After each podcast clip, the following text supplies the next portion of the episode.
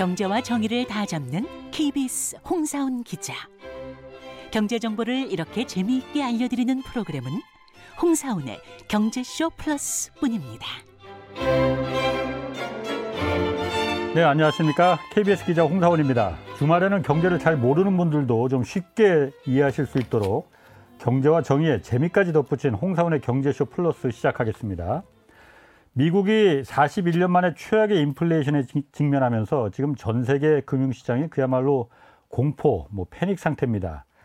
최악의 인플레이션에서 살아남는 방법, 그 투자 방법은 어떤 것이 있을지 오늘 좀 자세히 알아보겠습니다. 글로벌 경제에서는 이분이 일타 강사다 이렇게 불리는 분입니다. 오건영 신한은행 부부장 나오셨습니다. 안녕하세요. 네, 안녕하세요. 오건영 부부장이 글로벌 경제 일타 강사라면은 일타 수험생 오윤혜 씨도 나오셨습니다. 네, 안녕하세요. 안녕하세요. 오윤혜입니다. 어, 어. 반갑습니다. 일타 수험생인데 제가 나름대로 준비했는데 별로 리액션이 없으시네. 오늘 좀 노말했는데 제가 수험생이 졸업한 지가 너무 오래돼가지고 자, 오 부부장님. 네. 지난주 화요일 날 아주 재밌었습니다. 아, 네. 그래 아, 그때 감사합니다. 시간이 좀 부족해서 저희가 주말에 좀 다시 좀. 좀 이어갈 텐데 일단 40년 만에 지금 41년 만에 찾아온 최악의 인플레다라고 네. 얘기를 하잖아요. 네네. 일단 미국이 기준으로 해서 네네. 미국의 물가 상승률이 그렇게 높았으니까 네, 네.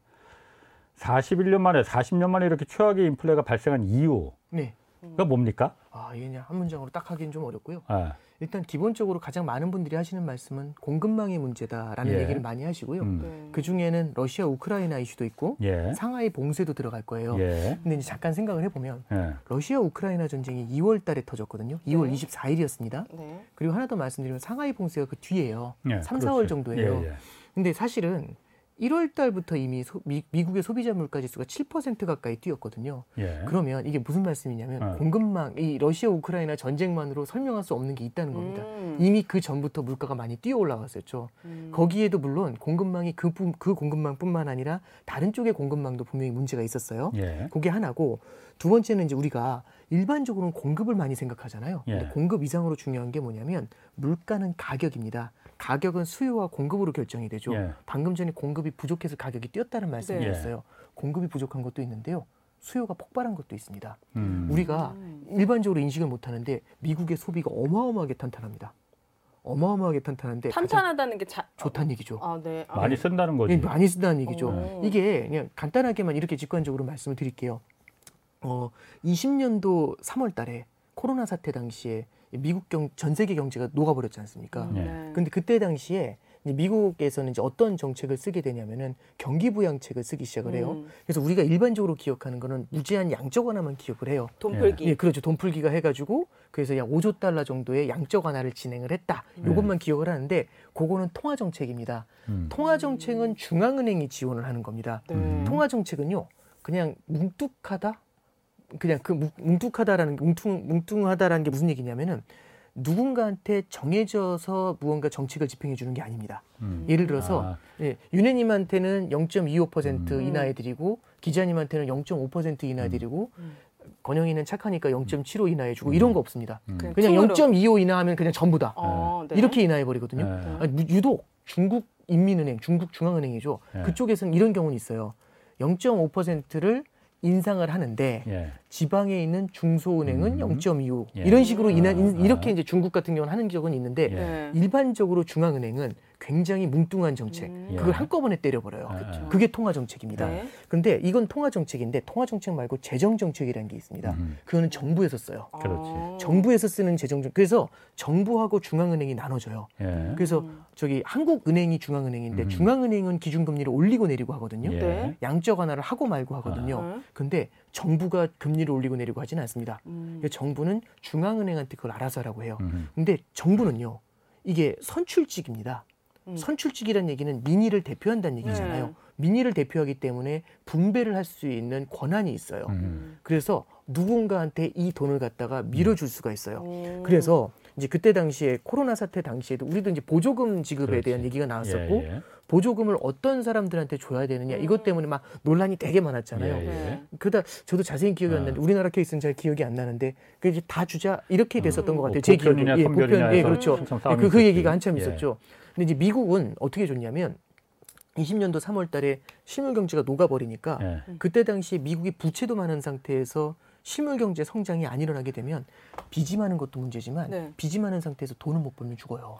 예. 그렇잖아요. 그렇죠. 이자를 못 내잖아요. 그렇죠. 예, 그래서 돈을 벌기 위해서 사람들이 소비를 할 수 있도록 지원해 주려고 미국 정부에서 행정부에서 또 어마어마한 돈을 줍니다. 음. 그래서 트럼프 행정부 하에서 2.2조 달러의 부양책이 나와요. 예. 네. 근데 이제 2.2조 달러 하면은 좀 이게 우리가 느낌이 없잖아요. 네. 근데 제가 앞에 저 화요일 날 무슨 말씀을 드렸냐면 예.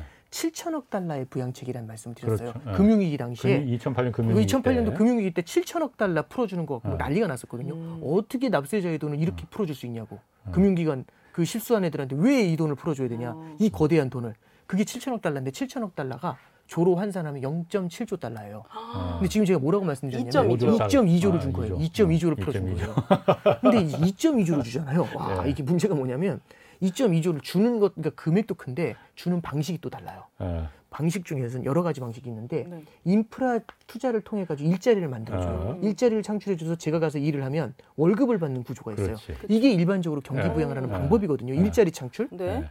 근데 이게 아니라 그럼요. 미국 정부에서 어떻게 줬냐면 그냥 그냥. cash를 줬어요. 헉, 통장에다가 1인당 그렇죠. 오. 1인당 1,600달러를 줘요. 어. 그러면 4인 가정이면 1,600 곱하기 4죠. 네. 근데 이제 애, 애들은 조금 적게 줬어요. 아. 그래서 그냥 about으로 와, 그래서 그냥 6천 달러 정도 그 네. 정도 준 거죠. 그럼 지금 환율로 하면 750만 원, 800만 원. 한 가정이에요? 예, 한 가정, 4인, 4인 가정이면 어. 한 방에 찔러 cash를 줘요. 우와. 그러면 cash를 주게 되면 이게 달라요. 뭐냐면 일자리를 주는 거고 cash를 주는 거고 어느 게 소비를 더 크게 할까요? 당연히 일자리 아닌가? 아, 소비를 직, 당연히- 그, 아, 또 아, 돈을 예. 줘야지. 네. 돈을 바로 주는 거잖아요. 그쵸. 그러니까 이제 물론 중장기적인 둘이 비슷한 거 아니냐 이렇게 하실 수 있는데 단, 당장 소비를 자극하는 효과는 그러네요. cash를 줄 때가 훨씬 더 강해요. 네. 네. 그래서 이제 cash를 바로 찔러 준 거죠. 음. 그럼 주머니에 바로 돈이 생겼잖아요. 그럼 내일 바로 쓸 수 있어요. 예. 음. 거기서 안 그칩니다.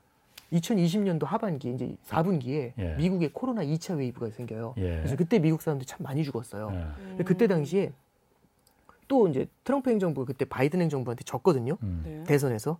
그래서 이 이제 정권이 바뀌기 음, 직전이에요. 예, 예. 그래서 트럼프 행정부에서는 경기 부양책 안 쓰고 싶었는데 막 네. 써라 써라 난리가 나가지고 9천억 달러를 추가로 씁니다. 음. 그러니까 등 떠밀려서 쓴게 아, 9천억 달러예요. 예. 네. 와 7천억 달러가 그렇게 힘들었는데 네. 9천억 달러를 또 쓴 거죠. 예. 그래서 그때는 1인당 600달러씩 줘요 또. 또 줘요? 예. 오. 아니, 그 너무 놀라시면 안 되는 게 600 또. 있어요. 아, 그러면서 오- 작년 3월이죠. 바이든 아. 행정부에서 들어와서 blue wave라고 해서요. 예. 1.9조 달러를 줘요.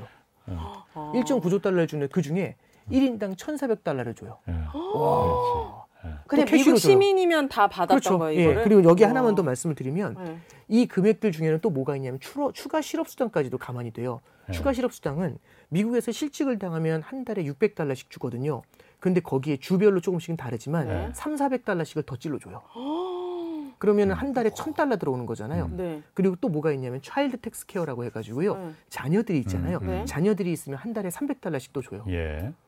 그래서 이제 작년에 음. 어떤 얘기가 나왔냐면 기억하실 텐데 미국 사람들한테 실업급여를 너무 많이 주다 보니까 음. 일자리에 복귀를 하지 않는다. 음. 그래서 공화당에서는 빨리 이거 네. 실업급여 빨리 중단해야 된다. 그렇지. 이 얘기가 네네네. 나왔었던 네. 겁니다.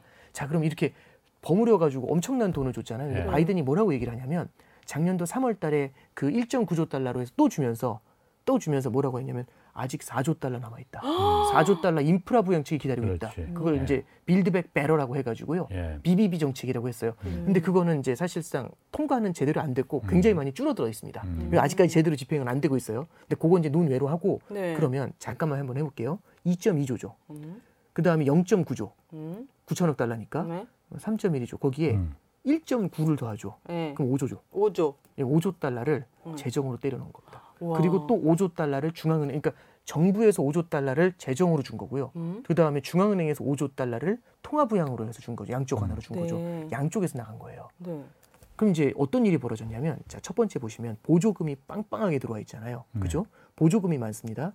중앙은행에서 금리를 바닥에 붙여 놨잖아요. 그랬더니 금리가 바닥에 붙으면서 금리가 낮아요. 음. 네. 그리고 세 번째는 지금이야 인플레이션이지만 음. 우리는 어떤 기억이 있냐면 국제유가 마이너스 나갔던 거 기억나세요? 예. 그래. 2년 많이- 전에 국제유가 네. 마이너스 갔거든요. 물론 선물 가격이 예, 그렇죠. 선물 가격이긴 하지만 예. 그 얘기는 뭐냐면 물가가 낮았다는 뜻입니다. 예, 예. 네. 그러면 물가는 낮았어요. 예. 그두 세 마지막으로는 양적 완화라는 걸 하게 되면서 이게 자산 가격을 자극하면서 자산 가격이 어마어마하게 뛰었습니다. 음. 그럼 네 가지가 붙었죠. 다시 음. 말씀드리면 보조금 줬죠. 음. 음. 금리 낮죠. 음. 그죠? 물가 낮죠. 예. 그 다음에 자산 가격 떴죠. 예. 이네 가지가 붙잖아요. 네. 예. 사람이 소비를 하고 싶은 마음이 샘솟겠죠. 음. 아니, 왜냐하면 일단 보유하고 있는 집값이 팍팍 뛰고 그렇죠, 있고. 연금 계좌에 넣어놨던. 주가가 팍팍 뛰고 음. 있고 보조금으로 받아서 코인 산 거 팍팍 뛰고 있고 네. 네. 어마어마하잖아요. 네. 그리고 물가는 싸고 음. 그렇죠. 그리고 이제 실제로 금리는 너무 싸고 음. 그리고 보조금 계속 준다고 하고 네. 그럼 소비해야죠. 그렇죠. 예, 그래서 폭발적인 소비가 일어나게 아. 됩니다. 예, 그래서 미국의 수요가 굉장히 탄탄해요. 네. 그래서 어떤 얘기까지 있냐면 만약 코로나가 없었다면 그러면 미국의 소비가 1년을 쭉 증가를 하는데 코로나가 딱 등장하면서 쿡 주저앉아 버렸거든요. 근데 지금 부양책을 통해서 다 끌어올려 버렸어요. 음. 그리고 오히려 없었다면 하면서 꾸준히 늘어나는 그 추세보다 음. 더 위로 어. 더 소비가 그만큼 폭발을 해버렸습니다. 네. 그러면 그 얘기죠. 공급은 공급망의 문제도 있는데 수요가 폭발을 했다라는 말씀드렸잖아요. 예. 그러면 수요와 공급을 딱 놓고 보는 겁니다. 음, 그러면 제일 중요한 포인트는 뭐냐면 수요는 캐시를 주머니에 찍어줬잖아요. 음. 예. 그러면은 이 캐시에다 주머니에 찍어주는 순간 주머니에서 빼면 쓸 수 있어요. 그 음, 즉시. 네. 근데 공급은 바로 만들 수가 없죠. 그렇지. 오, 돈 들어왔어? 바로 만들어? 이게 안 되죠. 이거 바로 만들 수가 없잖아요. 이런 네. 거. 이런 거 뭐 제품 같은 거 바로 만들 수 없잖아요. 예. 그럼 바로 뭘 해야 되냐면은 원자재 사와야죠. 예. 음. 사람들 채용해야죠. 예. 그리고 이제 뭐 저 유통망 만들어야죠. 예. 뭐 이, 이런 것들이 다 일련의 음. 그 절차가 있으니까 공급이 따라가는 속도가 느릴 거지 않습니까? 네. 그럼 수요는 터져 올랐는데 공급이 따라가는 속도가 늦은 거예요. 예. 그럼 이 갭이 생기겠죠. 네. 갭이 생긴 만큼 물가가 올라가. 뛰겠죠. 어. 근데 여기서 한 가지 이제 연준도 작년에 미스한 게 뭐냐면 예. 작년 3월 달에 파월 회장이 이거 일시적인 물가 상승이다라고 얘기했거든요. 음. 그러면서 뭐라고 했냐면 공급망에서 문제가 있다. 음. 공급망이 어, 그때도 몰랐던 게 아니라 알았거든요. 네. 공급망에서 문제가 있는데 수요가 일시적으로 터지는데 먼저 터졌는데 공급이 음. 못 따라가서 이게 따라 올라가는 속도가 걸린다. 시간이 음, 걸린다. 예. 그래서 이 네. 시간이 지나고 나면 공급과 수요가 맞을 테니까 그때는 물가가 안 오른다. 음. 근데 이게 안 맞는 동안에는 물가가 오를 거니까 음. 지금의 물가 상승은 일시적이다. 이렇게 네. 얘기한 거예요. 이게 네. 결정적인 미스였던 거죠. 예. 미스. 예, 결정적인 미스였던 거죠. 일단 가장 큰 문제는 뭐냐면 공급망이 그렇게 빠르게 못 따라가죠. 음. 왜냐하면 저도 그건 제 생각을 못했죠. 교과서에는 뭐라고 나와 있냐면 수요가 뛰면 공급도 뛰게 돼 있다. 아. 이렇게 이거 왜냐하면 아니 살 사람이. 있으니까. 공급업자들은 만들면 되잖아요. 예. 근데 이게 금융위기 이후에 꽤, 꽤 오랜 기간 동안 이렇게 그 저기 불황을 겪잖아요. 그럼 공급을 할 때 굉장히 신중해져요. 음. 생산 라인 늘릴 때 굉장히 신중해요. 네. 예를 들어 볼까요? 이 마이크 업 만드는 제가 업자라고 생각을 예. 해볼게요. 마이크 만드는데 이 마이크가 인기가 터진 거예요. 수요가 예. 폭발한 거예요. 예. 이거 생산 라인 100배 늘리라고. 예. 음. 근데 여태까지 이제 두 배. 늘렸다가 망할 뻔한 적이 한두 번이 아니었거든요. 예. 그렇죠. 그럼 100배 과연, 과연 늘릴 수 있나? 못하죠. 못하죠. 그러면 어, 세 배만 늘려볼까? 뭐 이런 느낌 있잖아요. 예. 조금만 늘리고 좀 한참 생각해볼까? 이런 예. 느낌 있잖아요. 그런 예. 느낌을 받게 되는 거죠. 음. 그러면 생각보다 공급망이 따라 올라가는 속도가 느려요. 음. 그렇네요. 생각 공, 공급망이 따라 올라가는 속도가 느렸는데 수요는 폭발을 해버렸잖아요. 예. 그 와꾸가 아 예. 와꾸란다. 그, 예. 그 크기가 폭발을 해버렸잖아요. 예. 그럼 이게 따라가지 못하니까 물가 상승이 꽤 오랫동안 이어지는 거고요. 예. 거기에 이제 엎친 게 덮친 격으로 아까 말씀드렸던 러시아 예. 터지고. 저기 예. 이제 저기 상하이 겹치고 이러니까 예. 물가가 막 뛰는 겁니다. 예. 네. 물가가 뛰어 올라가면 이걸 또 잡아줘야 되거든요. 이게 이 물가를 잡아주는 사람이 이제 연준인데 금리. 연준이 뭐라고 했냐면 네. 연준이 이거 잡아줘야 되는데 연준이 뭐라고 했냐면 일시적인 건데 그렇지. 음. 일시적이라는 얘기는 페이크란 뜻이잖아요. 그러니까 뭐냐면 제가 이제 윤혜님한테 사람을 소개시켜 줬어요. 사람을 좀 하나 채용하고 싶다고. 네. 아 훌륭한 친구라고 하면서 한 명을 소개시켜 드렸어. 예. 근데 첫날부터 늦어. 음. 다음날도 느려. 늦어. 뭐야 일주일 내내 늦어. 그래서 저한테 전화 찬당한테 전화하신 네. 거죠. 아, 뭐 어떻게 된 거냐. 네. 부지런하다면. 그런데 제가 딱 말씀드린 거죠. 그 친구가 좀 요즘 갑자기 집에 일이 생겨서 일시적으로 그러는 거라고. 어. 그 얘기는 걔 그런 애가 아니란 얘기잖아요. 어, 네. 그러니까 일시적인 물가 상승이라는 건 물가 상승이 아니란 얘기잖아요. 음. 그러니까 이제 사실상 물가 상승이 아니라고 신경도 안 썼던 거죠. 네. 거대한 이막 끌어오르고 있는데 네. 뒤돌아 앉아 있었던 겁니다. 예. 그러니까 이제 사실상 삼박자가 맞은 거죠. 그러니까 네. 수요가 터졌고 공급이 모자랐고 연준은 지켜본 거고 어. 음. 이세 가지가 네. 딱 터, 이게 겹치면서 네. 거대한 물가의 폭발을 만든 게 네. 지금의 상황이다. 아. 이렇게 정리할 수 있겠죠. 음. 오부 부장님 그이 말하시면 연기 연기력 참 좋으세요. 지난번에도 제가. 말했지만은. 이런 연기 좀 나올 때 뭔가 좀 반응 리액션이 좀 같이 연기가 좀 들어가줘야 되는데 네. 이게 씨가 아 그래요? 어. 아, 아니, 어제 제 아니, 일어나서라도 아니 아니 아니, 어떻게- 제, 제, 제 리액션 너무 아 좋으세요. 저는 지금 네. 너무 감동해가지고 이 금융이 중고등학교 수업이 있었으면 이분은 진짜 어. 일타 슈퍼스타 강사가 되셨을 아, 것 같습니다. 감사합니다. 아니 저는 좀 감사합니다. 이해가 안 되는 게이 네. 연준의 말을 네. 지금 세상에 얼마나 기고나는 이렇게 오건영 부부장님 같이 똑똑한 아. 분들이 많은데 왜 그 사람 말 한마디에 이렇게 좌지우지 되는 겁니까? 대비 안 합니까? 아니 이제 똑똑하신 이게 분들은? 이게 하나만 좀 말씀을 네. 드리면 저보다 훨씬 똑똑하신 분들이고 아, 저는 그거 해석하기도 바쁜 사람이고요. 네. 그분들이 이제 스마트한 건 맞는데 아무리 사람이 스마트해도 세상을 다 읽을 수는 음. 없는 것 같아요. 예. 그리고 그분들도 경제학자잖아요. 예. 저는 굉장히 요번에 아, 이제 작년에도 아. 일시적 인플레이션을 보면서 네. 아 이분들도 사람이다. 예. 책 보고 공부하셨구나. 이 생각은 다시 네. 그래서 저도 반, 뼈저리게 반성을 했고 네. 근데 이제 하나 더 말씀을 드리면 제가 굳이 연준을 변명하려는 게 아니라 똑똑한 사람들이 왜 실수를 하나 사람은 누구나 다 자기의 경험을 통해서 보게 예. 마련이에요. 네. 이제 잠깐 하나 말씀을 드리면 1970년대로 잠깐 돌아가 보면 네. 예. 1970년대에 석유 파동이 있었거든요. 예, 그렇지. 그때 거대한 인플레이션이 찾아와요. 예. 그럼 그때 얘기를 잠깐 해드린 이유가 이게 그때 당시에도 예. 이런 일이 있었습니다. 1945년에 2차 대전이 끝나요. 음. 그러면서 일시적으로 물가가 크게 올랐거든요. 그리고 1950년에 한국 전쟁이 음. 있었어요. 예. 그러면서 그때 물가가 많이 올랐습니다. 음. 왜냐하면 노동력이 다 전쟁터로 투입이 됐잖아요. 음. 근데 전쟁이 다 끝났습니다. 그러면서 노동력이 다시 이제 현장으로 돌아오죠. 그리고 저도 좀 아이러니한 것 같은데 이 전쟁이라는 게 어떤 제조업 기술 발전에 도움을 준대요. 그렇죠. 그러니까 생산 생산성을 높여주는데 큰 역할을 한다고 합니다. 음. 그러니까 저도 뭐 이- 이게 저도 이제 논문 같은 걸 보면서 이제 말씀을 드리는 거 그게 중요한 건 아닌 것 같고 음. 그렇다 치고 생산성이 높아진다는 건 뭐냐면요 한 단위 재화를 투입했을 때 더 많은 것들 음. 그런 것들을 생산해 낸다는 얘기죠 훨씬 더잘 예, 예. 그러면 훨씬 더 낮은 가격에 더 많은 제품들을 생산할 수 있어요 그러면 음. 물가가 안정이 됩니다 음. 그래서 1950년대 후반을 갖다가 음. 뭐라고 하냐면 자본주의의 황금기라고 했어요 오. 1950년대부터 60년대 중반까지 네. 근데 이제 1960년대 이제 어떤 일이 벌어지냐면 미국이 그 얘기를 하는 거죠. 베트남 전쟁도 있고 해서 분위기 별로 안 좋으니까 그때 당시 이제 케네디 이후에 이제 린든 존슨 대통령이라는 분이 음. 뭐라고 하냐면 아니 미국이 우리 자유민주주의의 대표인 미국이 잘 살아야지 소련보다 못 살면 되냐 음. 이런 얘기를 하면서 위대한 사회 The Great Society라는 프로그램을 준비를 해요. 네. 그러면서 그때부터 이제 의료 복지 체제부터 시작해서 재정 부양을 엄청나게 풀기 시작을 합니다. 네. 음. 이 거기서부터 이제 서곡이 울린 거죠. 어. 근데 원래 그렇게 재정 부양을 풀면 예전 같으면 이러면 물가 올라요. 돈 풀면 음. 물가 올라 이런 음. 얘기 나오는데 이미 50년도부터 해가지고 물가가 오른 적이 15년간 없었던 거죠. 음. 예. 예. 우리 눈에는 물가가 그렇지. 오르는 게 없었던 겁니다. 네. 우리 기억에는 네. 사람은 그렇게 살아온 거거든요. 예. 그랬더니 이제 몰랐어요. 물가가 오르지. 근데 또 안, 아, 그래도 크게 안 올랐던 거죠.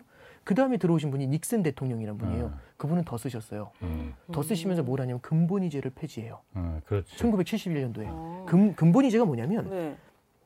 돈을 찍을 때 보유하고 있는 금만큼만 돈을 찍어야 돼요. 음. 마음대로 못 찍어요. 네. 양적완화 합니다.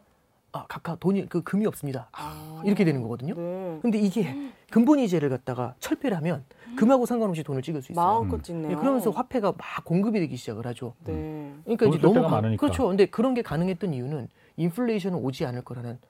확신이 있었던 거죠. 왜? 지난 20년간 못 봤으니까. 네. 음. 인플레이션이라는 친구는 없었거든요. 네. 근데 그 친구가 드디어 이제 등장한 거죠. 예. 그래서 73년, 74년을 겪으면서 네. 물가가 빠르게 뛰기 시작합니다. 그리고 그때 터진 게 중동 전쟁이에요. 예. 4차 중동 전쟁이 딱 터지면서 그때 결국에는 금수 조치가 일어나고 석유. 원유 가격이 폭등을 하게 됩니다. 예. 음. 그래서 이제 말씀드렸던 것처럼 재정 부양 엄청 했지, 돈 많이 풀었죠 통화 정책으로. 네. 그리고 여기에 이제 중동 전쟁까지 붙었지. 예. 요 요런 것들이 다 같이 합쳐졌죠. 예. 그럼 그때 당시 중앙은행은 뭘 했느냐? 그때 당시 중앙은행 총재가 아서번스라는 분이었는데 그분이 이제 지난주 화요일에도 말씀드렸던 음. 것처럼 이분이 이제 닉슨 대통령이랑 친해요. 네. 재선이 되시려면 성장이 탄탄해야 되거든요. 네. 그래서 금리 인상하는 걸 좀 싫어하셨어요. 음. 그래서 물가 상승을 바라보더라도 웬만하면 이 핑계 저 핑계 대시면서 물가 상그 금리 인상을 안 하셨거든요. 예. 네. 그래서 이게 다 박자가 다 맞은 거죠. 어. 네. 그러면서 이제 지금 거대한 금리 올린다고 해서 없던 석유가 예. 어디서 나느냐 예, 뭐 그런 얘기. 얘기했던 분이죠. 예, 어. 그게 이제 그래서 그때 당시에 거대한 인플레이션을 만들었어요. 그러니까 지금도 무슨 말씀 드리고 싶냐면 금융위기 이후에 예. 인플레이션을 본 적이 없어요. 그렇지. 그리고 하나 더 그렇죠. 말씀드리면 예. 40년 만에 인플레이션인 말을 뒤집으면 예. 40년 동안 이만한 인플레이션을 본 적이 없다는 뜻이에요. 그렇죠. 그럼 그 예. 전에 어쨌든 인플레이션이 한 두 번은 있었잖아요. 그거 네, 어떻게 그렇죠. 해결했습니까? 석유 아. 파동 이거 진짜 궁금해요. 왜냐면 네. 지금이랑 좀 비슷한 것 같아가지고. 금리 올렸지. 엄청나게 올렸지. 예, 아, 그래서 금리를. 그때 지금 올린 당시에- 거는 뭐 예. 그 올린 것도 아니에요. 예, 그때 당시에는 그래서 이게 1979년, 80년으로 넘어오면서 네. 더 이상 이건 답이 없다. 예. 이렇게 돼가지고 그때 당시 이제 이게 인플레이션이 10년 동안 이어져요. 10년 동안 인플레이션이 이어지게 되면은 사람들의 마음속에는요. 네. 인플레이션 기대 심리가 정말 크게 자라납니다. 그러니까 네. 물가는 계속 오르는 거야. 음. 이 생각이 머릿속에 탁 들이 마음속에 자리하게 돼요. 네. 네. 그래서 인플레이션이라는 악령이 인플레이션도 있지만 인플레이션이 계속해서 이어질 거라는 그 근원의 병, 요두 가지가 항상 사람들의 마음속에 있었던 거예요. 음. 네. 그게 계속 경기를 짓누르고 소비를 못하게 하고 음. 이걸 이제 만들어냈던 겁니다. 네. 그래서 이제 그때 당시 이제 해결하기 위해 들어온 해결사가 폴 볼커라는 분이 들어와요. 네. 이분이 키가 2m 5예요. 폴. 네, 폴 볼커. 새로운 예. 연준 의장. 예, 음. 새로운 아. 연준 의장으로 이제 그분이 등장을 해요. 그래서 그분이 딱 등장하시자마자 이제 인플레이션을 잡아야 되는데 인플레이션을 잡는 해법은 이제 성장을 무너뜨리면 됩니다. 네. 성장을 박살내는 거죠. 그러면 네. 돈이 없어서 소비를 못 하잖아요. 네. 소비를 못 하면은 물가는 하늘에 떠 있는데 소비가 없어지면 음. 이렇게 떨어지겠죠. 음. 예, 그래서 그때 당시에 물가가요 빠르게 하락하기 시작합니다. 그러면 어떻게 소- 성장을 무너뜨렸느냐? 음. 금리를 미국 기준 금리를 20% 가까이 끌어올려요. 음. 20%. 지금 뭐 2%, 3%, 20%? 3% 네. 올라가는 네. 것도 아 지금 그러면 막 이제 기업들도 난리인데. 이제 돈을 빌려 쓰거나 이러지 않으면서 성장이 박살난다는 원리 그렇죠. 같은 그러니까 거니까. 그때 당시 이제 나타나는 현상이 뭐냐면 음. 그러면 중앙은행의 기준 금리는 시중은행하고 중앙은행의 사이에서 나타나는 그렇죠. 금리라고 보시면 되거든요. 네. 직관적으로 말씀드리면 좀 네. 이렇게 설명을 드리면 안 되는데 그렇게 나타나는 네. 금리거든요. 그러면 시중은행이 20%에 조달할 수 있는데 네. 그러면 중소기업은 25, 26, 27 이렇게 그렇지. 조달했겠죠. 네. 그러면 어떤 중소기업이 연 27% 이자 쓰면서 이익을 내요? 못 내죠. 못 내죠. 그러면 중소기업들이 무너지겠죠. 음. 미국 중소기업의 40%가 파산해요. 82년도, 83년도에. 그랬어요. 실제로. 그래서 미국 어. 실업률이 10.7%까지 올라가거든요. 참고로 말씀드리면 금융위기 막때 연, 실업률 연방준비제도에 지금 총 들고 가고 네, 막 그랬었어요. 그랬죠. 뭐 닭살도 나요 예. 지금.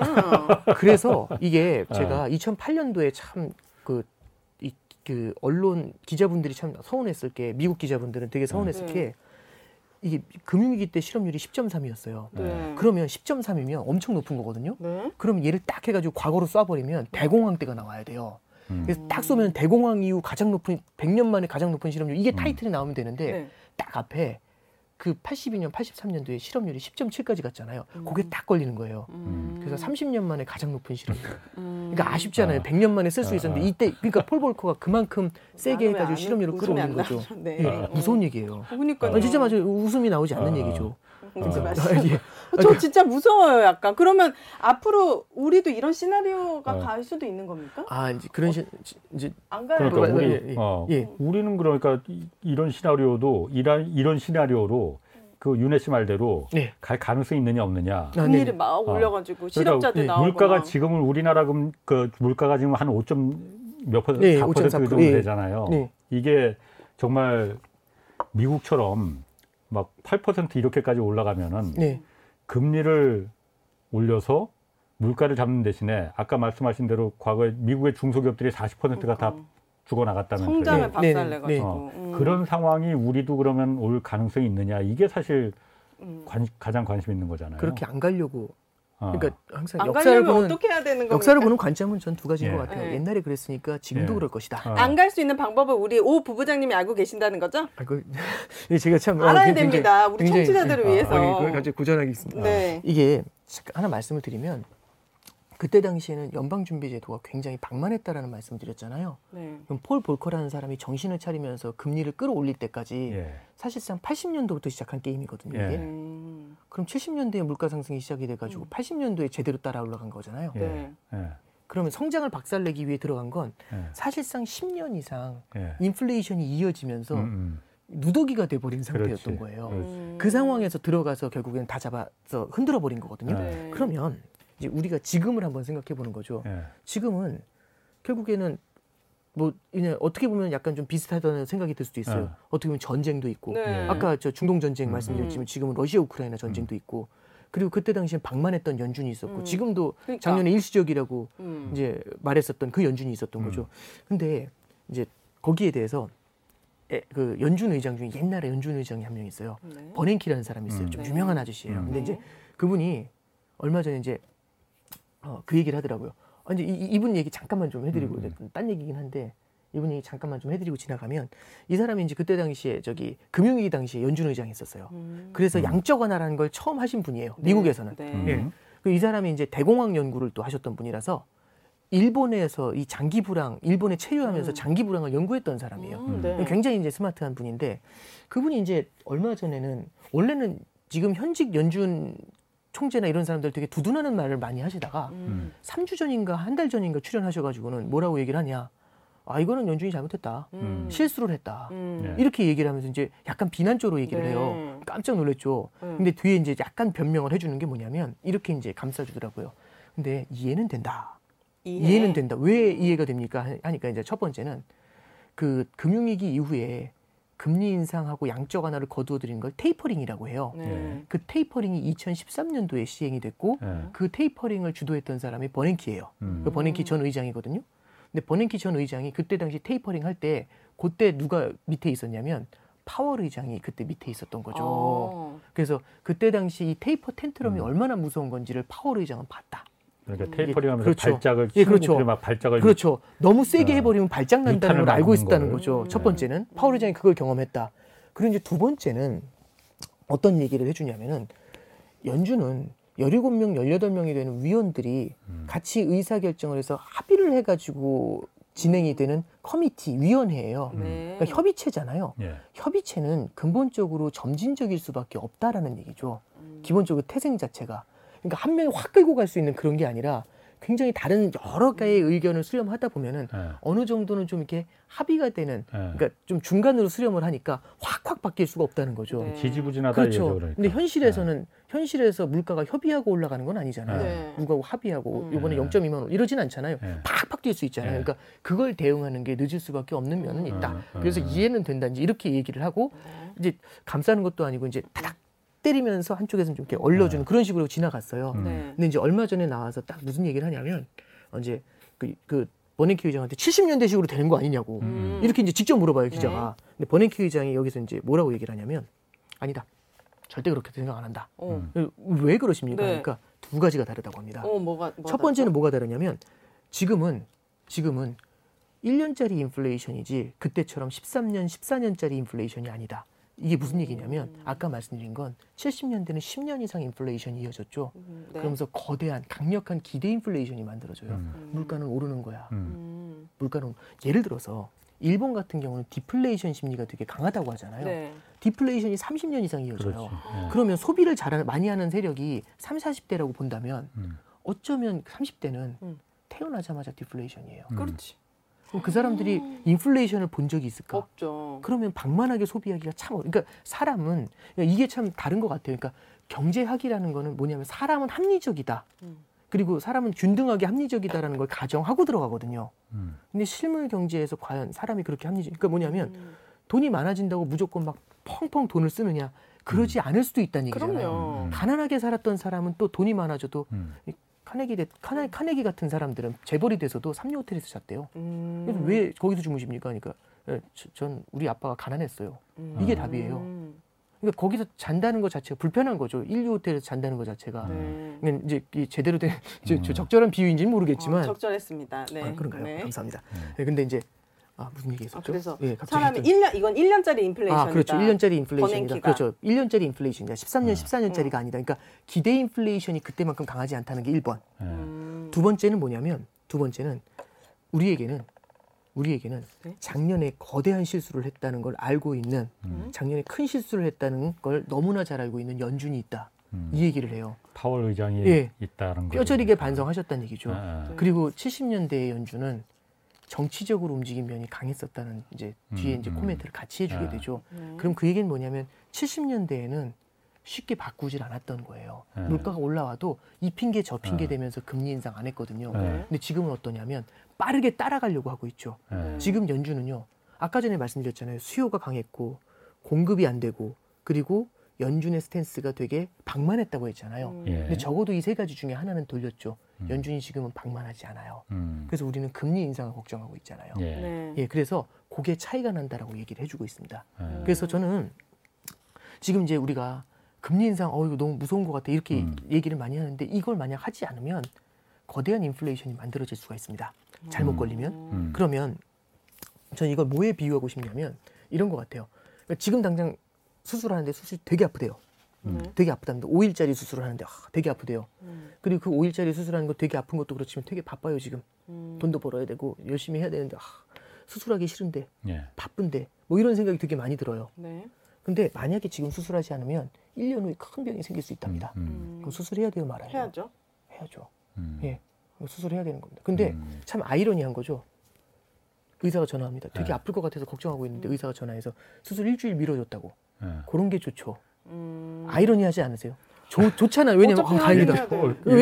게뭘 좋아? 예. 아 그러니까 이게 뭐냐면 그러니까 예. 뭐냐면 너무 걱정이 되는데 조금 밀어주잖아요. 예. 어. 이제 그, 이제 그런 게 이제 약간의 참 거기서 그렇죠. 미- 위안이 위안 을 삼는 건데? 이제 말씀드리고 싶은 건 뭐냐면 예. 거대한 인플레이션이 만들어지는 거 있잖아요. 예. 이걸 사전에 통제하기 위해서 예. 지금 하는 겁니다. 그러니까 중병을 어. 고치려고 어. 70년대처럼 안 가려고 지금 예. 연준이 지금 어. 움직이고 있는 거겠죠. 아. 그래서 저는 역사를 통해서 네. 그런 걸 좀 볼 필요가 있는 것 같아요. 연준에게 전 세계 사람들의 어. 이게 사- 달려 있는 겁니다. 그 다 어쨌든 미국의 기준 금리라는 게 다른 나라로 다 영향을 주는 거니까 한국에도 네. 당연히 영향을 주는 거고. 네.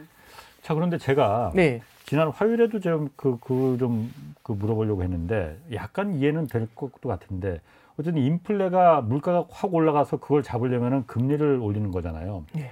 물가가 올라간다는 게 막 사람이 너도나도 막 오늘 저 물건 나 막 살 거하고 돈이 많아져 갖고서는 아까 말씀하신 대로 미국에서 돈을 막 그 정부에서 주니까 너도나도 막 물건 사서 그 수요가 폭발해서 물건 값이 올라가는 그런 인플레도 있지만은 지금의 인플레는 그 부분보다는 아까 말씀하신 대로 공급이 딸려서 그러니까 전쟁이라서 석유가 안 나오는 즉 비싸졌는데 네, 그리고 네. 또 러시아가 밀가루를 수출을 안 해서 밀가루를 무기화시켜서 밀가루 값이 올라가는데 아, 네. 또 구리 니켈 같은 원자재가 네, 상하이가 봉사되고 그러니까는 배가 못 들어와서 그게 그 없으니까 지금 가격이 올라가는 건데 이걸 금리 올린다고 해서 아, 네, 석유가 어디서 나는 것도 아니고 네, 네, 밀가루가 쑥쑥 자라는 것도 아니고 네. 상하이 봉쇄가 미국 금리 올린다고 풀리는 것도 아닌데 이게 해결책이 되겠느냐 네, 경기만 때려잡지 네, 네, 네. 저 되게 중요한 질문을 어. 해주신 것 같고요. 저는 이제 아까 전에 이제 아서번스도 말씀을 드렸었지만 예 70년대 얘기를 잠깐만 다시 한번 해드리면 그때 당시 이제 그 석유 파동도 나고 그 다음에 이제 그때 뭐 엘리뇨가 있어가지고 예. 그 물고기 값이 그렇게 뛰었대요. 이 생선 예. 생선 가격이 그렇게 많이 네. 뛰었대요. 그럼 식료품 가격이 뛴 거죠. 어. 근데 이제 물, 그렇게 해서 어쨌든 물가가 헤드라인 네. 물가가 막 올라오기 시작을 하니까 금리 올려야 된다고 그러니까 아서번스가 하는 얘기가 지금 하신 얘기를 음. 그대로 하는 거죠. 아니 우리가 금리 올린다고 생선값이 내려가냐? 음. 날씨가 좋아지냐? 어. 그리고 우리가 금리 올린다고 중동에서 갑자기 미안하다면서 어. 원유를 수출하겠냐? 네. 우리가 금리 인상하는 거 아무 상관이 없다. 어. 근데 물가가 높지 않습니까? 그러면 물가에서 물가에서 에너지 가격이랑 식료품 가격 빼줘봐. 그걸 우리는 근원 물가 지수라고. 예. 그- 그래서? 소비자 물가 지수가 있고 어. 음. 그 방금 전에 말씀드렸던 것처럼 식료품 가격하고 에너지 가격을 뺀 걸 근원 소비자 물가 지수라고 해요. 네. 그두 가지를 빼고 나니까 좀 내려와요. 그렇지. 봐라, 아니, 아니 괜찮잖아. 음. 그러면서 이제 금리 인상을 미룬 어. 거죠. 아, 그게 뭐야? 그 아직까지도 이제 근원 소비자 물가 지수 아직도 이어지는데 네. 문제는 뭐냐면 네. 물가가 높은 상황에서 네. 오랫동안 이어지면 네. 어떤 요인에서 그게 비롯됐든지 간에 음. 그게 오랫동안 이어지면 사람들의 마음속에는 심리 물가가 올라갈 거라는 심리가 생겨요. 아하. 기대 인플레이션이. 그래서 되게 좋은 말씀 해주신 건데 요번에 유럽 중앙은행에서 예. 기준금리 인상을 예고하거든요. 네. 예. 유럽 경제 되게 안 좋아요 지금. 어, 진짜. 근데 유럽은 왜- 아직 금리를 인- 아직은 아직 인상 안 안 했죠. 근데 양적 완화를 딱 요번 달에 어, 포기했고 예. 그 다음에 7월 달부터 금리 인상을 예고했어요. 어. 네. 근데 이게 라가르드라는 분이 유- 유럽 중앙은행 총재예요. 예. 그분이 이제 그 그분이 이제 하셨던 말씀이 되게 저는 아직도 와닿는데 예. 3월 달인가 그 얘기가 있었어요. 아니 연준은 금리를 올리는데 예. 물가가 이렇게 올라서 어. 아니 저기 유럽 쪽 유로존도 지금 물가 많이 오르지. 않냐? 어. 왜 너네는 금리 안 올리고 뭐 하냐? 한국도 그랬더니- 올렸는데. 예, 그렇죠. 그리고 라가르드가 다 이제 이런 얘기하는 거죠. 네. 어. 미국과 우리는 다르다. 오. 어, 뭐, 뭐가 다릅니까? 미국은 소비가 탄탄해서 올라오는 거다 물가가. 어. 소비가 탄탄해서 수요가 폭발해서. 수요가 폭발해서 고용 어. 시장을 봐라. 미국 어. 고용 시장 진짜 엄청나다. 어. 그래서 물가가 올라오는 거다. 어. 그럴 때는 금리 올리는 게 맞다. 어. 근데 우리는 어. 러시아 우크라이나 전쟁에 직격탄을 맞아가지고 어. 에너지 가격이 너무 많이 올라. 아니, 그건 예. 맞아요. 그 말, 어. 그 말은 틀린 게 아니에요. 네. 예. 예. 특히 천연가스 가격이나 이런 게 글로벌에서 거래되는 거고 그 유럽에서 거래되는 게 유럽이 더 비싸요. 음. 에너지 가격이 많이 오르는 건 맞아요. 그래서 물가가 올라가는 거다. 음. 그래서 우리는 음. 그 저기 뭐 금리? 너무 경기가 좋아서 올라가는 물가가 아니라서 음. 저기 저쪽에서 에너지 가격에서 올라오는 물가라서 미국처럼 그렇게 똑같이 대응할 수 없다. 음. 이 얘기는 사실 아까 기자님께서 질문하신 것처럼 아니 유가가 올라서 에너지 가격이 올라서 물가가 오르는데 우리한테 어떡하라는 얘기냐. 음. 금리 올려서 어떻게 하라는 얘기. 네. 이런 얘기거든요. 네. 네. 사실 그렇게 이제 얘기를 하고 나이스하게 그때를 지나갔어요. 네. 근데 이번에 이제 금리 인상을 예고를 하면서 뭐라고 하냐면 이제 이렇게 얘기를 합니다. 네. 금리 인상을 해야 될 것 같다. 네. 금리 인상을 해야 되는 이유는 기대 인플레이션을 때려잡기 위해서라도 네. 금리 인상을 해야 될 것 같다. 이 기대? 예. 사람들의 예, 심리. 그렇죠. 그러니까 음. 지- 결국에는 두 마리하고 싸우는 거예요. 적은 둘입니다. 뭐냐면 인플레이션이 있고요. 실제. 다른 하나는 기대 인플레이션이 있어요. 음. 이 둘하고 싸우는 건데 이렇게 말씀드릴게요. 기대 인플레이션은 근원의 병이고요. 인플레이션은 증상이에요. 보시면 예를 들어 홍길동이 심장의 병이 있어요. 네. 심장의 병이 있는지 는 모르겠지만 연기 또 예, 나온다. 심장의 병이 있어서 네. 피부병이 나고 있어요. 피부병. 어. 네. 피부병이 막 올라와요. 그런데 병원을 갔더니 음. 피부약을 줘요. 음. 피부약을 발랐더니 피부가 나요. 예. 그럼 무슨 일이 벌어질까? 또 도지겠죠. 네. 왜 도지냐면 심장. 이게 근원의 병을 치료를 안 음. 했잖아요. 예. 결국에는 뭘 해결해야 되냐면 근원 인플레이션, 기대 인플레이션을 갖다가 잡지 않으면 예. 이걸 갖다가 지금 물가를 누르더라도 언제든지 음. 다시 올라올 수 있어요. 예. 이게 고질병이 돼 버리는 겁니다. 음. 기대 그래서 인플레이션 어떻게 잡습니까 이거를? 금리 인상이지. 예, 아, 그래서 인플레이션을 돈을 빌리기 힘들게 만들어야지. 아까 말씀드렸던 것처럼 꺾어 버려야죠. 예. 꺾어서 예봉을 제압을 해야 예. 그래서 아 물가는 그렇게 계속 올라가는 건 아닌가 봐. 예. 이런 생각을 하게 만드는 거죠. 예. 그러니까 지금은 연준 의장 그 버냉키라는 그분이 얘기했던 것처럼 아직까지는 70년대식으로 그렇게 기대 인플레이션이 강한 건 아. 아니에요. 네. 예. 그렇게까지 강한 건 아니지만 그래도 이게 더 커지는 거, 음. 이게 고착화되는 거, 예. 고질병이 되는 거. 이걸 막아야 예, 이걸 되니까. 그래서 아. 연준에서도 고질병이라는 단어를 실제 워딩으로 이제 그러니까 쓰고 있습니다. 기대 인플레이션이라는 걸 잡는 방법은 금리밖에 없으니 네네네. 중앙은행에서는 석유가 석유를 어- 더 많이 생산하고 물가를 생산할 수는 없지만은 기대 인플레이션을 잡기 위해서 금리를 올리는 거다라고 네, 정리하면 되는 그렇죠. 거죠. 네네네. 또 한 가지 네네네. 제가 이 경제쇼 하면서 참 이 경제 관련 뭐 인터넷 사이트에 뭐 하여튼 음모론 비스무리한 아주 제, 그런 게 우리 또 재밌어 보면 음모론까지 아, 네. 보세요. 그 재밌어요 그런 네. 아, 네네. 그런 거 많이 있잖아요. 아, 네네네. 아, 파월 미국 연방준비제도 파월 의장이 작년에 인플레이션이 일시적이다 하고 요 금리 그래서 안 올려도 된다라고 타이밍을 놓치고 그랬던 게 그랬다가 지금은 인플레가 막 폭발을 한 거잖아요. 네. 일부러 그랬다는 그 음모론들이 좀 있어요. 왜요? 왜냐 인플레라는 게 미국의 국가 부채가 굉장히 높잖아요. 네. 재정 적자가 굉장히 그 뭐 지금 감당 못할 정도로 물론 달러를 발행하는 기축통화국이니까 그걸 감당하는 거지만은 근데 어떤 나라든 인플레가 심해지면은 국가 부채가 자연적으로 감소되는 아 예. 그런 효과가 있다면서요. 아, 그럴 그래서 수 있죠. 예. 인플레를 소리 없는 조세다. 아. 소리 없는 세금이다. 예.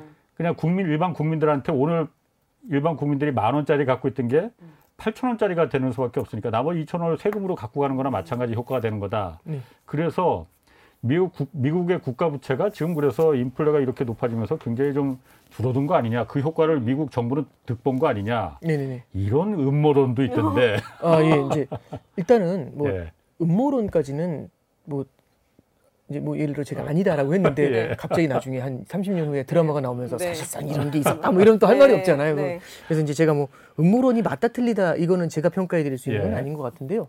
다만 이거는 맞아요. 뭐냐면 연준이 기준금리를 인상을 할때 예. 굉장히 고민을 많이 하게 돼요. 예. 그 중에 하나가 뭐냐면 부채가 너무 많은 겁니다.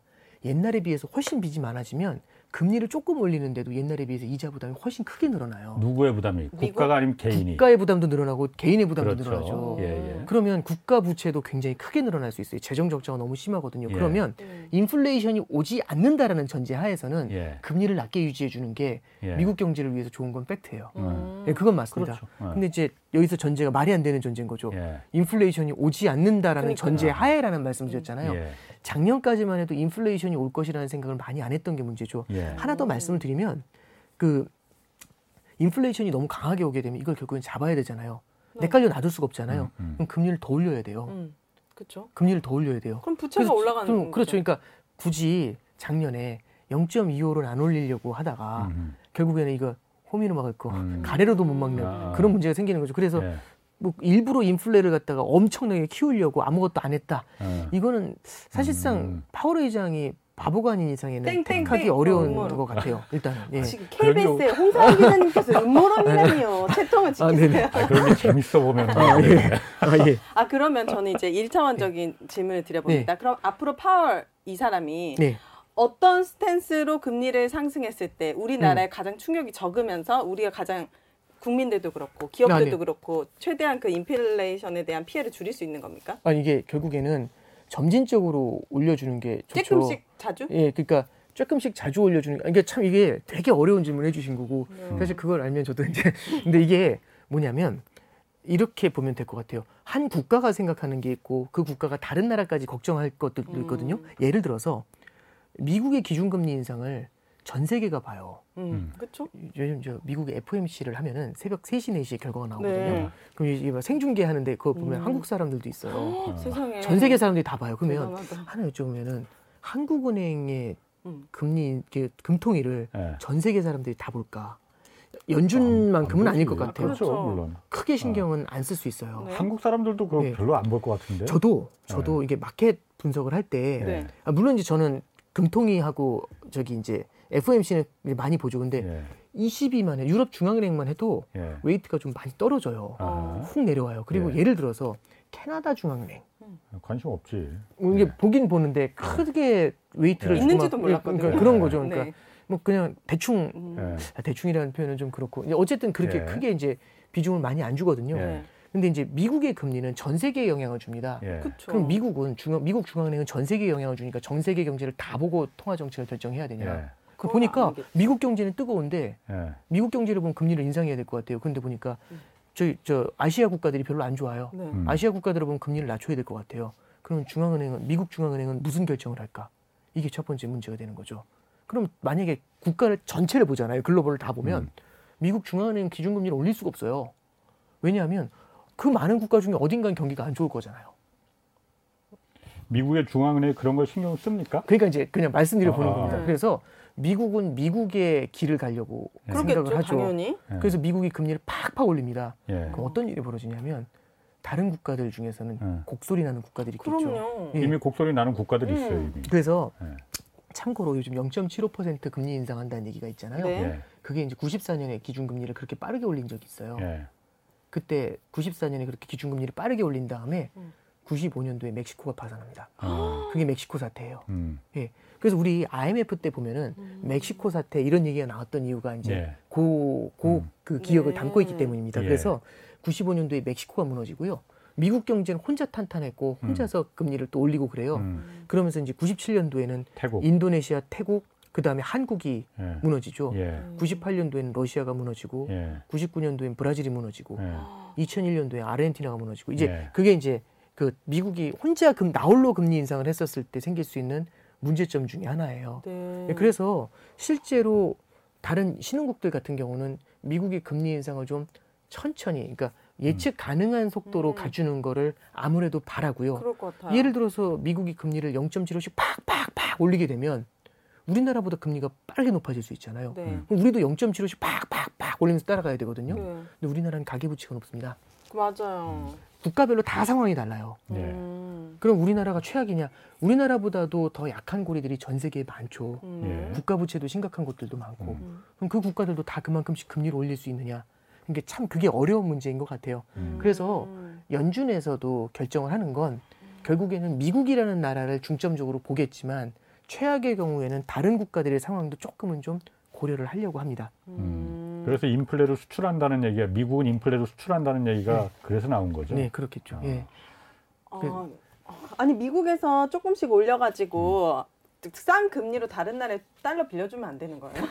자기네들은 다 찍어낼 수도 좋은데 있, 이제 그. 그게 이제 맞는 미국 말씀이신데 대통령 하셔야겠네요. 예, 예. 미국의 금리가 높으면 네. 5%고 우리나라 금리가 1%라고 가정을 하면 음. 우리가 이제 여기다 한국 사람이 아니라 노란 머리에 하얀 얼굴이라고 한번 해보죠. 음. 그러면은 1% 주는 한국에 투자할 거야 아니면 미국에 하겠죠. 그럼 우리나라에 돈 다 뺄 거 아니에요.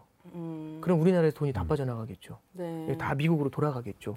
그래서 어느 정도는 금리를 갖다가 맞춰주는 게 필요합니다. 음. 예, 그러니까 음. 어느 정도가 뭐 정확하게 몇 프로다 이렇게까지 말씀드리기는 어렵지만 네. 예, 그것도 되게 중요한 포인트입니다. 자, 그럼 좀 실질적으로 돌아가서 네. 지금 미국 금리 올라간다고 하니까는 뭐 미국 주식 시장도 지금 바닥으로 지금 뭐 나락으로 떨어졌고 뭐 코인 가상화폐도 마찬가지고. 아.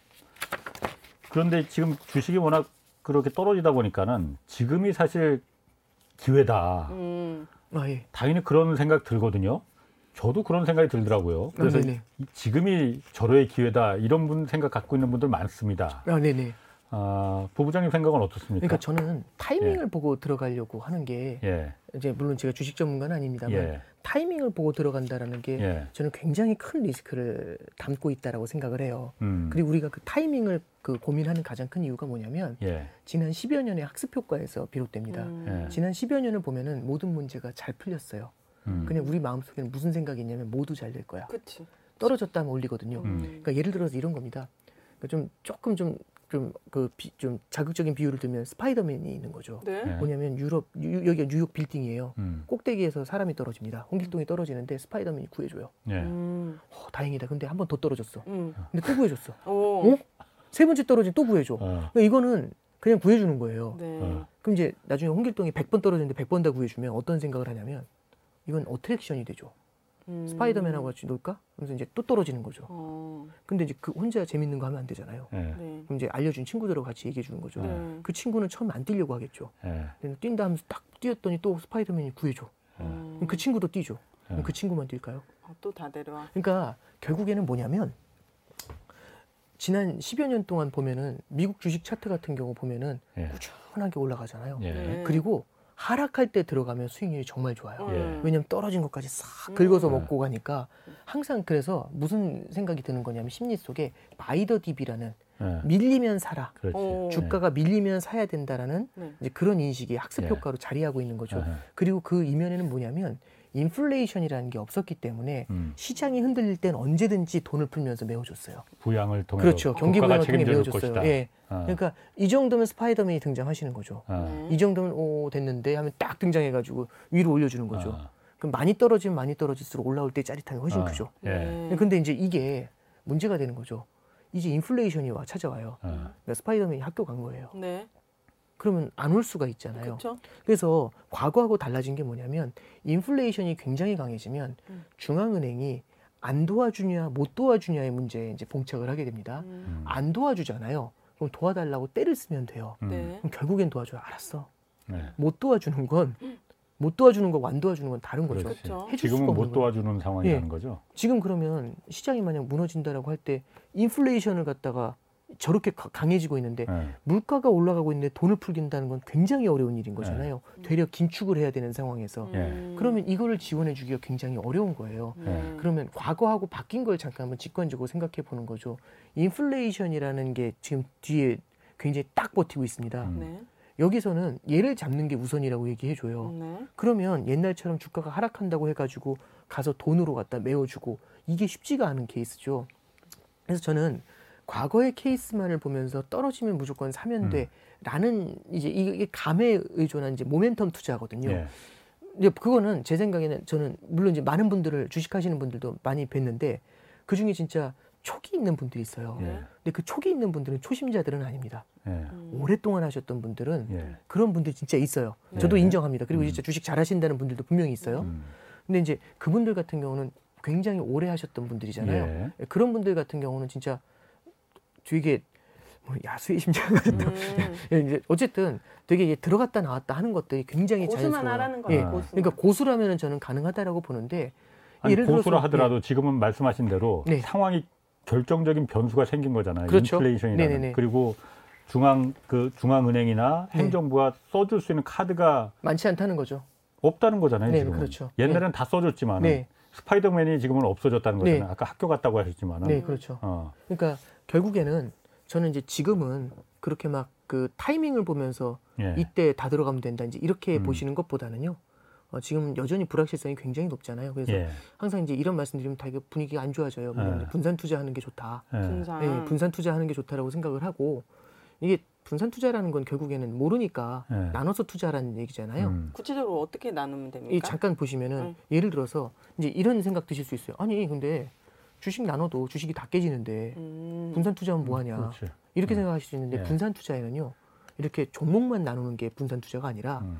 자산 간의 분산도 있어요. 음. 주식 채권을 나누는 것도 있죠. 네. 그럼 바로 반론 들어옵니다. 음. 올해는 주식도 떨어지고 채권도 떨어졌어요. 어. 그럼 주식 채권도 있지만 어떤 것도 있냐면 대안 투자라고 해가지고 통화를 나누는 것도 있어요. 음. 통화는 뭐냐면 우리는 원화 베이스 자산이 많잖아요. 네. 원화 자산이 많죠. 네. 근데 예를 들어서 달러 자산을 조금 보유하는 방법이 네, 있죠. 네. 음. 만약에 달러 자산을 올해 연초에 갖고 있었다면 음. 달러 자산은 플러스가 났겠죠 아마도. 음. 달러가 많이 뛰었을 테니까. 예. 네. 그리고 이제 금과 같은 자산들, 예. 원자재와 같은 자산들 이런 것들이 대표적으로 대체 투자로 분산을 음. 늘릴 수 있는 방법이에요. 원자재 참 좋았겠네. 네, 그렇죠. 원자재 올해 올해 네. 상반기 원자재 가격이 엄청 뛰었죠. 예. 네. 원자재 가격이 2, 30%가 뛰었는데 다른 주가가 2, 30%가 떨어졌잖아요. 예. 어, 그럼 이게 갭이 큰 그렇죠. 거예요. 음. 네, 그리고 이제 하나 더 말씀을 드리면 지금 말씀드린 거는 지금 순간에 우리는 자산, 종목, 그 다음에 음. 통화 이런 걸 분산하자라고 말씀드렸잖아요.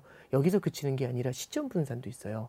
시점 분산은 뭐냐면 언제 오르고 떨어질지 모르니까 얘를 분할해서 사자는 얘기죠. 네. 예, 저는 그럼 이제 바로 이제 어떤 생각이 드냐면 아 저러면 돈 못 번다. 음. 그러니까 음. 돈못 번다는 건 팩트거든요. 근데 짧은 순간에 큰 돈 못 번다는 팩트입니다. 음. 근데 긴 그냥 순간에는 꼭 길게 음. 꾸준하게 네. 예금 금리 플러스 알파의 전략으로 가져가는 거는 네. 가능하다라고 생각을 해요. 음. 근데 이제 하나 말씀드리면 여기까지 들으시면 이제 좀 황당하실 수 있는데 저는 이런 느낌이에요. 뭐냐면 이제 저도 이제 정말 이 얘기를 많이 해봤는데 예. 이 어떤 어 제가 이제 저도 그 얘기를 처음 들을 때 어떤 느낌이었냐면 예. 일찍 자고 일찍 일어나면 건강에 좋습니다. 음. 반론하실 수 있는 분 있나요? 반론 없죠. 못하죠. 네. 그렇잖아요. 단 거, 짠 거 드시면 몸에 안 좋습니다. 음, 네. 안 드시면 좋습니다. 어. 알죠. 네. 공자님 말씀이지. 그렇죠. 근- 예. 아니 이거 팩트잖아요. 네. 과학적으로도 팩트잖아요. 근데 못 지키죠. 네. 네. 못 지키잖아요. 근데 언제 지키냐면 몸이 아파지면 아, 지키죠. 네, 어. 그렇죠. 그래서 저는 무슨 말씀을 드리고 싶냐면 이런 분산 투자 같은 것들은 보통 처음부터 책 보고 바로 들어갈 수 있는 건 아닌 것 같아요. 음. 그래서 어떻게 보면 이렇게 시장이 예. 항상 오르막만 있는 게 아니라 네. 매서운 내리막도 있다는 걸 알잖아요. 예. 그럼 이런 분산 투자에 대한 의미를 조금 더 음. 되새기게 되는 것 같아요. 음. 그래서 저는 이제 좀 이런 생각을 합니다. 앞으로도 꽤 음. 오랜 기간이 남아 있잖아요. 이게 무슨 얘기냐면 금리가 옛날처럼 20, 20% 30% 올라갈까? 그러진 않을 것 같아요. 네. 그러면 절대 금리 레벨이 오르더라도 예. 절대적인 금리 레벨은 과거에 비해서는 낮을 것 같아요. 예. 그러면 투자라는 거는 계속해서 이어질 수밖에 없다라고 생각을 하거든요. 음, 네. 그러면 20년, 30년 앞으로 투자를 이어간다라고 하면 롱런이잖아요. 네. 예. 그러면 그 기간 동안에 주가가 매일매일 오를까요? 떨어지는 때도 있을 거 아니에요. 2, 30년 안에서. 예, 예. 그러면 우리가 그걸 갖다 견디기 위해서는 어떤 때는 상승장도 경험해 봐야 되겠지만 네. 음, 하락장도? 경험해 음. 봐야겠죠. 어떻게 보면 되게 아프고 겪지 않았으면 하는 경험인데 예. 이왕 이렇게 된 것들 예. 그러면 실제로 우리가 분산 투자에 대한 의미도 좀 새기, 새기고 예. 그리고 하락장에서 어떻게 음. 견뎌낼 수 있는지 살아남을 수 있는지에 대해서 음. 그 매뉴얼을 만드는 음. 예, 그런 경험으로 좀 가져가는 것도 저는 되게 음. 중요한 포인트가 아닌가 그렇게 좀 음. 생각합니다. 네. 금, 네. 금리 올라가면 그 인플레이션 한 몇 년 후에 잡힙니까? 아 이게 중요한 질문을 하시는데 아, 중요한 예, 질문인데, 예. 어, 어. 예. 조금 더 하시죠. 예. 아, 예, 예. 저, 저기 이제 예. 사실 그거는 뭐 누구도 알 수가 없고요. 대략 그러니까 about 시기, 를뭐 예단하는 건 어렵고요. 네. 근데 예, 저는 지금 결국에는 앞서 말씀드렸던 것처럼 수요 측면하고 네. 그 다음에 공급 측면하고 연준의 문제가 있었는데 네. 연준은 지금 돌아섰고요. 음. 그죠? 수요 측면도 음. 지금 소비 심리가 좀 많이 꺾이고 있어요. 네. 그럼 시차를 두고 수요가 좀 위축이 되면 예. 그거는 물가의 하락 압력으로 작용할 수는 있습니다. 네. 근데 하나만 음. 말씀드리면 한 가지 예측하지 못하는 변수가 하나 있는 게 공급인데 예. 어. 공급에서 제가 말씀드려도 안 믿으실 게 러시아 우크라이나죠. 그렇지. 이거는 사실 모든 경제학자들이 인플레이션 네. 예측할 때 다들 하, 한숨 쉬는 부분입니다. 음. 예측 자체가 안 되는 변수가 있죠. 물론 음. 그럼 전쟁. 물가가 내려오는 속도가 네. 굉장히 느릴 수 있게 만드는 요인입니다. 그래서 그런 분쟁들이 좀 네. 해결되는 게 필요할 것 일단 같습니다. 러시아 전쟁부터 끝내는 걸로. 네.